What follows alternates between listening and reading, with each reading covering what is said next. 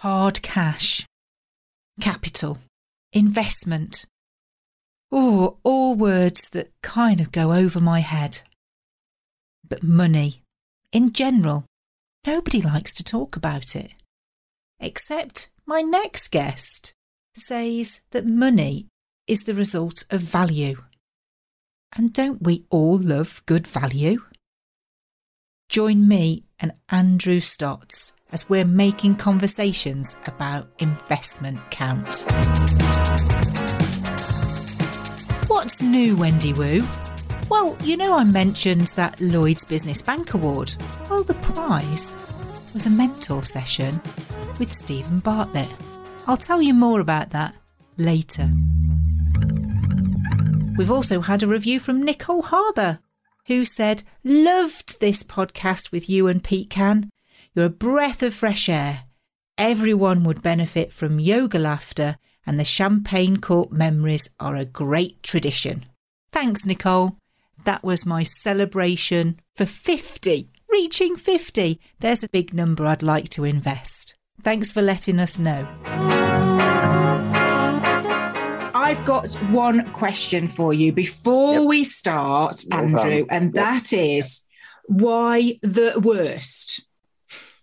Where did the worst come from in your name? It came from a guest that I had, Chris Reed, and he's kind of an, a marketing specialist guy. And he is the only CEO in the world with a pink mohawk. And it made me think, pink. yes, pink. Made me think like, what's my pink mohawk? And I've had a lot of discussion with my team and thought about, you know, my my LinkedIn used to be pretty complicated. Like I do this, I do that, I can do this, and we do that, and you know we do a lot of things, and we have a lot of different parts of our business. But I realized that you know when you say all that, nothing comes across. So I decided my podcast is my most unique thing that people are like, huh, what? And therefore, I decided to double down on the worst. So I'm the worst podcast host of my worst investment ever. And what I can say is that, you know, I get emails from people asking me this question. And if I told you I was the best or I was just a podcast host, you wouldn't have asked this question. So from a marketing perspective, it's awesome. It of also course. links quite nicely to your surname when, you know, it's a bit of a tongue twister, isn't it? Yeah. And the point is, is that uh, you got to make a difference out there. You got to come across in a way that, you know, people remember and people remember this. And I'm a pretty smart guy so I know nobody's going to think what an idiot or yeah, he is the worst, you know. So I know anybody listening will know that it's just kind of a play on words. So they get the irony. The irony. That's there's a good word. Yeah, I love that. Yeah. Because clearly you are a smart guy. You do run a podcast. I've been lucky enough to be a guest. Mm. But it was just kind of one of those questions where people always say to me, What does WAG stand for? You know, are you a footballer's wife? I'm like, no, it's just as my initials that I was given at birth. So it's, sometimes it can be the simplest of things that can trigger a conversation, which is great, isn't it? That's what you're the master at. So I appreciate that. Your specialty in life is all around finance, finance. and investment and equity. And, and it's all like around value. Uh huh. So basically, I help people create grow, measure, and protect value. And all of that comes through finance, you know, a lens of finance. But I, I like to talk about value. That's got to be really important, Andrew, because being a Brit, we don't like talking about money. Mm. Right. We don't like to admit that we've made mistakes or that we don't understand anything. We don't want to, to let on that we don't understand, even. And it's just purely through the education things. But we all like value for money. Yep. Don't yep. we? Yep. And if you come in and say profit, profit, profit, that's a turnoff. What I know is I know what value is. And, you know, I know how to calculate it. I know how to increase it. I know how to protect it. So who do you help most? What uh, is there a typical kind of I don't like the word client avatar, but are there a typical set of people that you like helping most? So let's say when it comes to creating wealth, I help companies make their companies financially world class. When it comes to growing wealth, I help individuals to invest in a safe, simple way. When it comes to measuring wealth, I help young people build careers in the area of valuation and understanding how to calculate value. And when it comes to protecting wealth, it's the podcast and my community service to do the podcast to bring out how we can protect our wealth. So I would explain it like that. And sometimes just being able to break it down into its simplest form means that we can immediately say, ah, that's the bit that I need help with. Yep. With companies, you know, it, I find out that sometimes they just have a, a total accounting mess and we come in and fix it. Sometimes they got their accountings good, but they just aren't financially strong. Then we help them with that. And we do that through my courses. We use the courses as a stepping stone. And then for those that want to go to the next level, then we do, you know, advising. And we do something called outsource CFO also. So companies that are growing and they need CFO services, we provide that. For me, I think when it comes to handling other people's money, and I've done that myself in the past for uh, a retired millionaire a, a, long, long time ago. And uh, the biggest compliment he could pay me was that he started to get me to buy and research all of the resources that he needed for his company. Because he said, Wendy, I don't know anybody that spends my money better because you always find the best deal. And that comes with trust, doesn't it? and, and that can only come through conversation in my mind that that you can be honest about something. So the conversations that you have with some of these big companies must get into some real nitty gritty of cutting through some of the the barriers that people put up. How do you handle that andrew let's say there's a sense of urgency when i come into a company to help them and the urgency is usually that they're losing money or they're out of control in their accounting or finance, or that they really want to get somewhere and make their business seriously profitable. So basically, I mean, having been in corporate environment for many years, I know how to exist in that, but I just don't care anymore about that. When I come in, the reason why I come in is because something is dysfunctional. And basically, I expose it and I'm not mean about it or anything, but the reality is, is that if you want to solve the problem, you're going to find the problem when you hire an outside person who's going to dig into your company. And, you know, the truth comes out in the cash, the truth comes out in the financials. You know, you can talk all day long about how great you are and your great team and you're this and that, but it has to be reflected in the financials ultimately, or else you're not going to survive in the long run.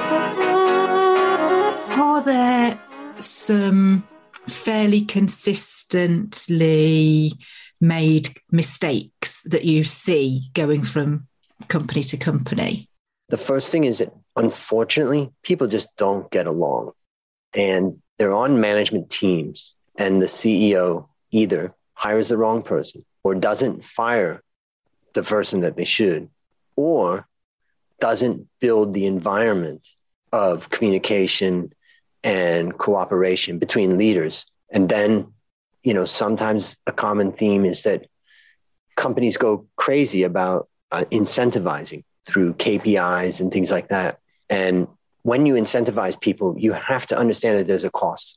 And when you're building a, a company that must somehow cooperate between all the different departments and divisions, if you do incentives like that, you immediately drive competition in your company, which I always tell them the competition is outside. Um, one of the big common themes is that they're incentivized, they're doing all this stuff to incentivize people through all their different bonuses. What they're really doing is incentivizing people to fight against each other to get the piece, the bigger piece of the pie. And you know, you never get there. Well, it's it's not just within the individual teams, is it? That becomes a kind of imbalance between departments as well because why do they get that when we do this? Without us they they wouldn't work. And i've seen this you know within companies that inter departments don't get along because they don't feel that they're treated equally and fair. Yeah.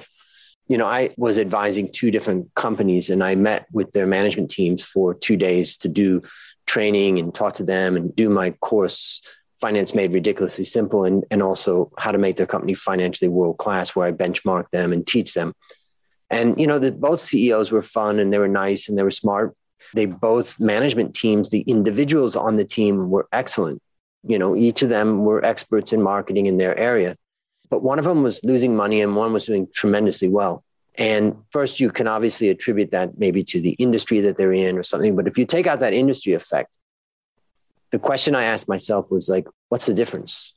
And to me, the difference comes down to you know nothing about. Remember that finance is just a result. Finance is not, you know, it is not a source of value. It is just a measurement of value. So then you have to think about like what is it? And what I would say is that it's really a couple things. Number one, you got to have the right CEO.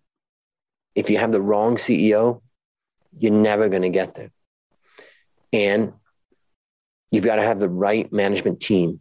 However, the right management team isn't as critical is as the cooperation amongst the management team. So a good CEO can set a clear direction but also demand cooperation between the different heads of the department so that when that nonsense comes up, well, they get this and we don't get that. Well, great, bring it to that management meeting, go through it and work through it and come up with your conclusions. And then go back to your department and tell them, hey, don't waste your time bad mouthing this or that. This is the reason why we've got to move forward. We're all one team. And if a leader can't do that, it just makes work miserable unless you got a huge brand where, you know, one of my guests on the podcast said, good companies die slowly. And it just made me realize like they got cash. Yeah, you can mess it up. You can have a lot of dysfunction and exist with that for, you know, three years, five years, 10 years, but eventually it's going to hurt you. Whereas a small company, you know, you just, if you, if you allow that kind of stuff to go on in a small company, you know, you, you'll go down really fast yeah, you need to be a lot more agile, don't you, as a small company? You've kind of ducking and diving on a daily basis, aren't you, to make sure that you avoid pitfalls, that you're going in the right direction. I, I don't think the journey of any company that's that's small is in a straight line. there is no straight road to, to Rome, is there anymore? For all of us. I think what you've just pointed out there is that there's lots of C words, isn't there, that, that come into it. So communication, cooperation, but ultimately it's a culture because when you go to work, you're at work way longer than you are at home with your family. So if you don't enjoy that work environment, what's the point? That's sad. Point? And you know, surveys of people show that most people are not happy with their work. And luckily for me, I've never had that problem because, and people always ask me, how are you so happy? And you've always been happy about your work and all that. I said, the way I did it is I quit. I quit a lot. When I found that I was unhappy, I could see it was clear. And then I walked away and said, I got to find something better, something that suits me better, something that challenges me more. And at the age of 28, I found that, you know, job. And from that time as a financial analyst till today, you know, I've just loved that job. And every day I go in, you know, yeah, there's some things I don't like to do, but generally the job of a financial analyst is a job that teaches you how to think. And, you know, there's a lot of fear and panic in this world these days with COVID and all that. And somebody asked me about it and uh, they said, How do you feel? I said, I feel like I've trained for 30 years for this. I have been applying logic and reason. So I like to think of a formula as LR divided by FP, logic and reason over fear and panic. And my goal is to apply logic and reason over that. Now, anybody can get caught up in panic, but not everybody can apply logic and reason. And so I enjoy that. It's a good point that you make, Andrew, because there are times where you hear or read somebody's got an opinion and ultimately, we've got to stay focused on what we can control. Another C word I'm going to be counting up the C words yeah. at the end of this conversation. Cooperation. yes. And uh, control. Yeah. Control. control.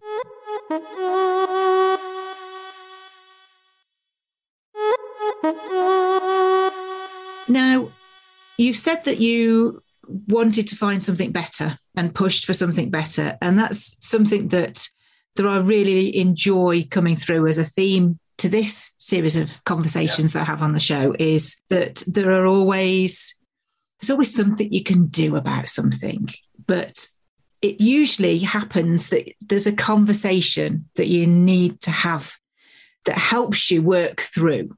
So I think it only right to invite you to share that conversation now, Andrew, that counted for you and what happened after. Let me tell you about my Power Up programme. An hour and a half with me and accountability later. It's by no means ever going to fix everything. But what it will do is it will allow us to find one area that's a key priority for you to implement straight away into your business and allow you to just see the other areas that you need work on. It's a great stepping stone into the 12 week building block programme. Just book a chin wag, let's have a natter, and let's see how I can help you.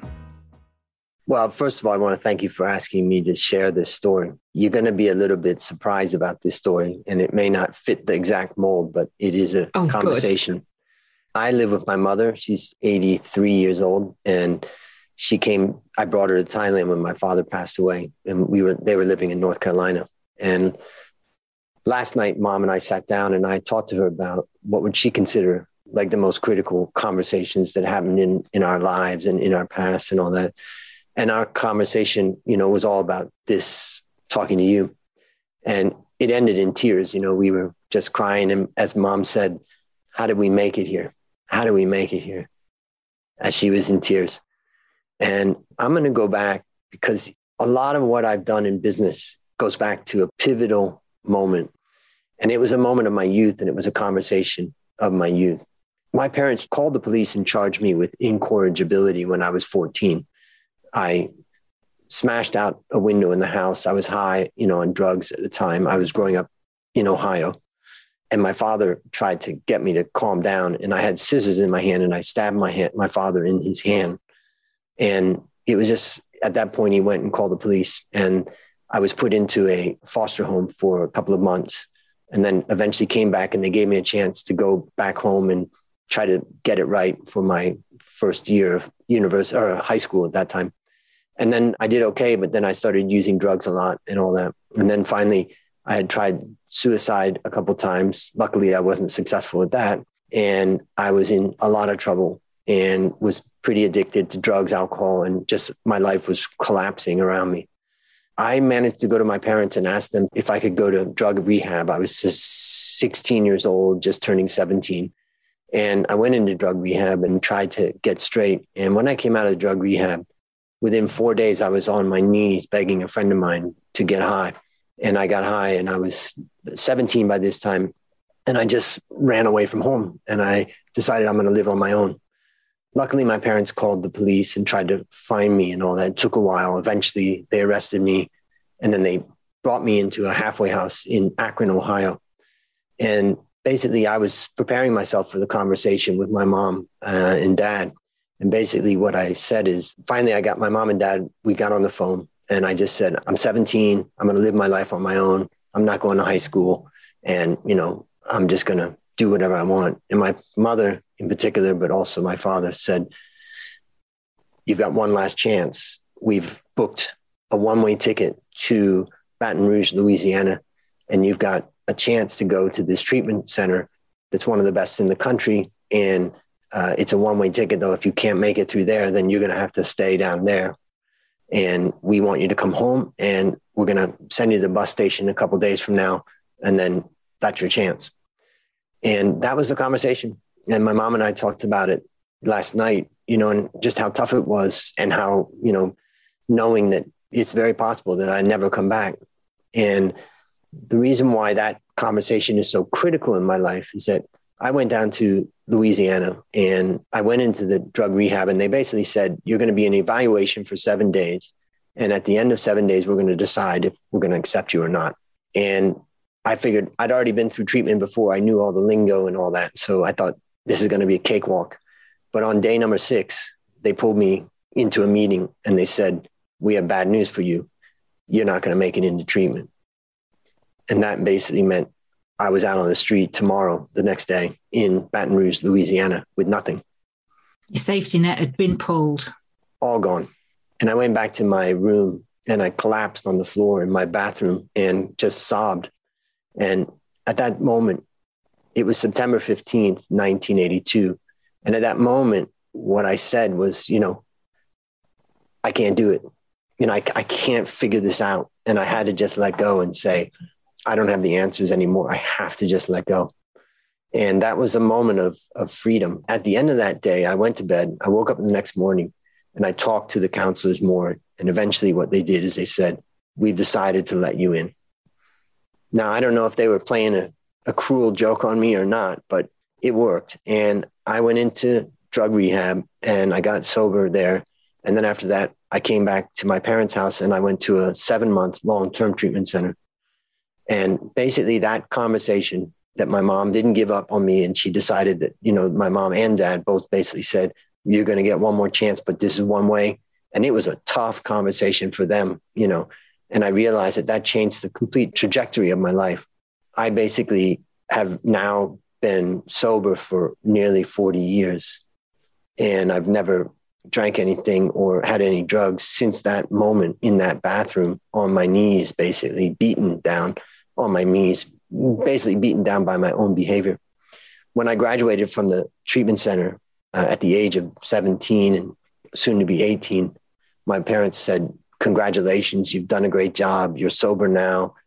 Go out and live your life. And they did tell me to go out and live on my own. And that was the beginning of really an amazing journey. I had a chance to reboot my life. And I went on a journey of discovery. And I ended up bizarrely in California. And then I ended up in Thailand. And I've had a lot of business success and a lot of business failure and a lot of ups and downs. But if I hadn't had that conversation with my mom and dad, if I had run away from it, or if they said, you know, as they had every right to do, they'd spend everything that they had saved and everything to try to save me. And they had a right to just walk away, but they didn't. And it was that conversation that basically led me to be here today. And now I'm with my mom. For the last five years, I've been able to take care of my mom as she's, you know, gotten older and needs support and needs help. And when I my father passed away, I was able to just tell him, "Don't worry about mom. Just let go." And that conversation changed the whole trajectory of my life. Now I have a lot of other events and a lot of other exciting things that happened in my life, but if it hadn't been for that conversation, I wouldn't be here on this show there's been suicidal tendencies in my family, so I know a little about it. And when you feel that there's nothing more left, at a tender and naive age of 17, it's a really sad show, isn't it? And what happened on day six to you there, Andrew, was almost like a, a realization that it wouldn't be suicide as such. You would literally giving up on life. It would just be miserable. Yeah.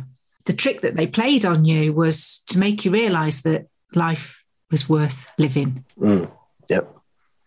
And I think in those days, they had a saying, which was to raise the bottom, to let the person suffer the consequences of their actions. And the sooner they suffer that, the more chance that they feel the pain of that. And then they are willing to, to do something. And I've learned in my life that, yeah, pretty much, I'm sure a lot of people, you know, that you work with, you know, talk about getting on the phone, having conversations and all that. Sometimes it's having a baby, sometimes it's running out of money, but it's it's never like, hey, I just feel great. And I think I'm going to do something really difficult today. yeah, said nobody ever. Doesn't happen. So pain is yeah. a partner of growth. Yeah. I do believe that you can't have growth without pain. that's got to be part of the lesson. And wow, humbled that you would share such an intimate story, but one that's really important, Andrew, for anybody listening to say, do you know what? It doesn't matter how bad you feel. Do you know what? There are people that you can talk to. And if you think it's bad, make sure it's really, really bad, and then life will be great. yeah. I mean, I think the thing too is that if you're a parent or a significant other and somebody around you is struggling like I was, never give up. I mean, it doesn't mean that you got to enable them or, you know, protect them from suffering the, the pain of their decisions. But the point is never give up because they could have given up. There's just a moment where, as a parent, you're like, I've had enough. And what I'm just saying is that, you know, my parents didn't, they didn't cross that line at that moment. And for some bizarre reason, it worked. Say hello to your mom for me. I will. Well, I was going to surprise you by bringing my mother on this call to also talk about her. But I think it would just be too much for her because we already went through it. And I was just talking to her a couple of minutes ago about coming on the show. But yeah. No, thank her for being such a wonderful mom because she deserves to uh, to hear the impact that you make on people and by sharing that story. And I will invite everybody to pass their comments on and I will make sure that you get those as well, Andrew, because uh, life isn't a bed of roses or a box of chocolates, is it? Yeah, we all have things that we have to deal with. And I'm just glad that your mom and dad didn't give up on you um, yeah. so that you can be doing the, the important work that you're doing now to help people. Money makes the world go round. You don't make money, you can't stay alive. And that's part of my work with companies. It's like, I mean, I understand everybody's got their idea, but if it's not funded by money that you're generating in your business, there's not a long term possibility. And so it's critical. It is the blood supply of a business. Also, just to highlight for anybody that is experiencing problems with alcohol and drugs, you know, there's 12 step programs in every city, in every country, around the whole world. Reach out and ask someone. And if you can't find someone to reach out and ask, just reach out and ask me and I'll help. Likewise, we're always at the end of the phone or the end of a message, an email, however you're comfortable reaching out. Don't be on your own. Important message. Oh, Andrew, thank you so much for sharing that story. If people do want to carry on the conversation, where's the best place for them to do that? So, the best place to contact me is either through LinkedIn or just come to my worstinvestmentever.com. That's where I publish all of my episodes. Wendy was episode 408. I and, can't believe that many. Yeah. And uh, there's just a contact thing on my website that send a message there. It comes directly to me. All that's left to say is uh, thank you, Andrew. Thank um, you for um, having me. My love to your mom. Yep. And we'll, we'll speak again soon. Right on. Andrew and I hope that you enjoyed listening to our conversation today. Do let us know if you're going to apply his special formula. We'd love to carry the conversations on here at Making Conversations Count, so don't forget to check out makingconversationscount.com for all the letters to listeners, free tips, advice, and offers there for you. Next time, I'm joined by Goldmine founder, the very nimble Jon Ferrara. There was no Outlook. We were the first program that integrated email, contact, and calendar and sales automation for a team